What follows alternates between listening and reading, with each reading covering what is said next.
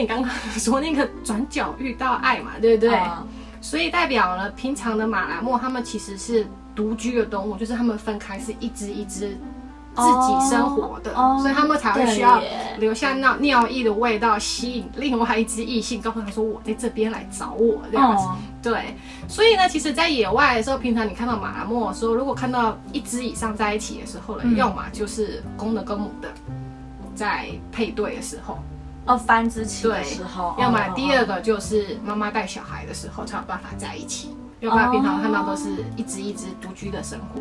哦，原来如此，嗯而且啊，那个妈妈他们马来貘它的繁殖期间其实是非常的长。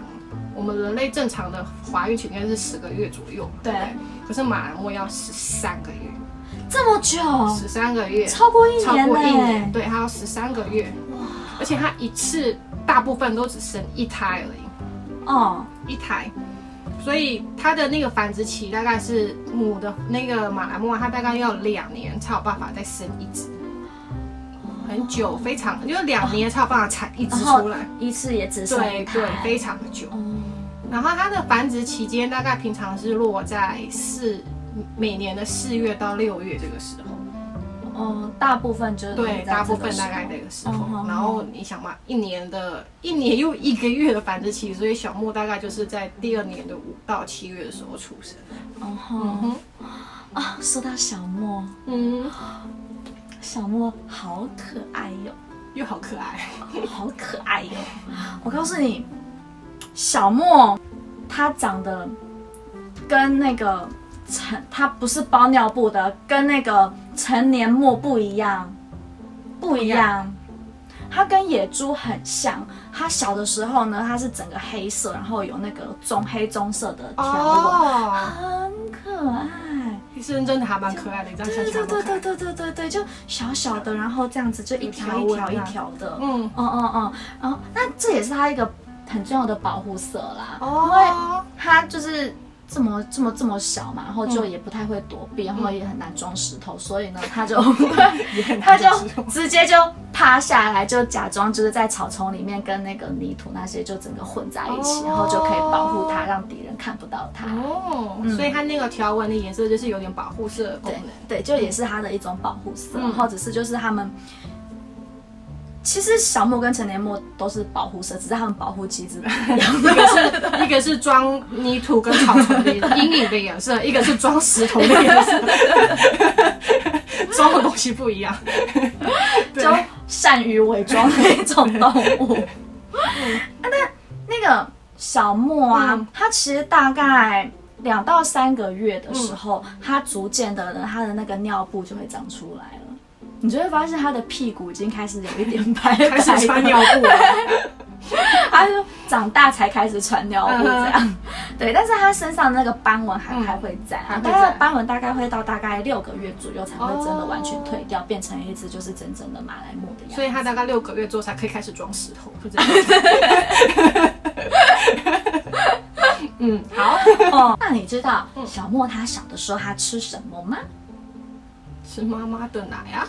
答对了，他吃妈妈的奶奶。但是啊，他除了吃奶奶之外啊，他其实大概两三天左右，他就已经可以开始嚼树叶了。就看他就还在，他虽然还没长牙齿，但是他就会先啵啵啵啵啵，然后嚼那个树叶，它的那个就是可能失忆吧，他就会先、先去剥那个树叶。这么快，好，两到三天就可以了两三天就可以了，他就可以剥树叶。嗯嗯，然后大概两到三个月之后啊，它就会开始可以就是吃一些比较硬的东西，所以妈妈可能吃果实掉落的一些血屑啊什么的，它就会也捡来吃。哦，还有一个很重要的是，它还吃妈妈的便便，啊，什么？什么？吃妈妈的便便。为什么？为什么呢？因为啊，就是马来貘他们都吃植物嘛，然后那些树叶就是有很重的那些很高的纤维在里面，所以他们其实后肠会有一种特殊的菌种可以去消化这些纤维。那这些纤维呢，后肠，嗯，后面的肠道，后肠，对对，后肠就会有一些就是特殊的一些菌种是可以消化这些就是纤维。对对对对对，所以呢，小马来木呢，他们小的时候呢，就靠着吃妈妈的便便来得到这一些菌种，这样以后它长大之后，才可以跟着妈妈一起吃树叶。哦，所以它是需要靠妈妈的便便里的那些菌种来消化它以后吃下去树叶那些纤维。嗯哼，哦，还蛮聪明的，嗯哼。可是要从便便里得来，我觉得还蛮可怕 的。好在我妈没有这样子对我。而且马来莫妈妈不止给他这些好菌，她还教他很多生活必备的技能。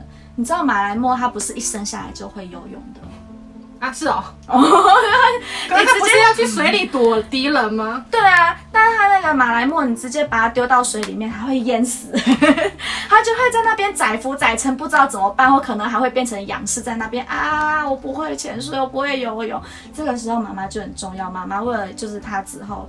长大生活必须要就是躲避敌人啊，嗯去水里面吃那些水草啊，所以呢就会教他潜水。哦，所以这个也是要跟妈妈学的，就对了。妈妈很重要啊，妈妈没教活不下去。真的没有妈妈没有教他，就没有办法在水里 躲敌人了耶，这还蛮危险的。对。所以刚刚有说嘛，马来貘它是很温驯的动物，嗯对。所以呢，其实它现在在世界上总共的那个个体数量，其实已经是非常的少。哦，是哦，嗯大概剩多少只啊？根据调查，大概现在全部的数量大约是三千两百只左右。这么3200少而且其中的两百只还是在世界各地的动物园里面哦。所以大概就是三千左右对，野生的大概只剩三千左右，是非常少。对，哦而且这个原因呢，是因为就是第一个就是刚刚说的人类会去捕杀它嘛，哦，对，人类会去捕杀它。对，人类永远是所有动物最大的敌，人。错。第二个原因就跟它的生活栖地有关系，因为它住在东南亚的那些地方，就是刚啊刚说、那个热带雨林，对热低海拔热带云区域，呃那那个地方现在东亚那边很会把雨林区给砍掉，拿来种植油棕树。你知道油棕树是什么吗？哦，做那个棕榈油的，对，做棕榈油的，因为棕榈油是一个很高经济价值的产品，所以他们会把雨林砍掉，然后种油棕树。哦，那这样它栖地就被破坏了，对，它住的地方就没有了，哦所以它数量会越来越少。第二个原因就是因为它的栖地消渐渐的消失。哦哦哦，第三个原因就是我们刚刚有讲的，马拉莫它生 baby 的时间非常的长。哦，刚刚有说过嘛，它的那个怀孕期有十三个月，超过一年，而且一次只产一只，哦对，然后所以繁殖也很缓慢，对繁殖很缓慢比。不上人类猎捕它的速度。对，没错，而且它又太温驯了。其实就是你刚刚有想过嘛，它刚刚就是遇到危机的时候，逃不到水里的时候干嘛？坐地当石头，对不对？对，遇到人类的时候，人类怎么会把它当石头，呢就直接把它抓走了？好可怜。对啊，所以它因为这几个原因，所以它现在在野外数量其实是非常非常非常的少。哦，嗯，所以因为就是它因为这样子的一个危机，所以其实它在世界自然保育联盟的那个濒危物种红色名录里面，嗯它其实它就会直接被归类在那个濒危的物种。对，还是濒危的物种了。就虽然说它不是说就是极危啊，就是可能马上就有可能灭绝但是它未来就是在野外灭绝的几率还是很高。嗯对啊，所以还是得要靠大家来好好的爱护我们的环境。可以怎么做？少少用一些棕榈油棕榈油，或者是用友善环境的棕榈油制品。对，你少用一些，可能就救一只马来貘。少用棕榈油，救救马来貘。很棒，就是要这样。就是你们可有那种友善环境的那种棕榈油标装标章的那些物品啊。其实那些哦其实蛮多物品上面，就是商品上面，他们都会有这种标章。对，就是一些友善环境的标章这样子。多用那一些。嗯嗯嗯。喜欢我们的节目的话，请帮我们订阅、按赞。我们下次再见喽，拜拜。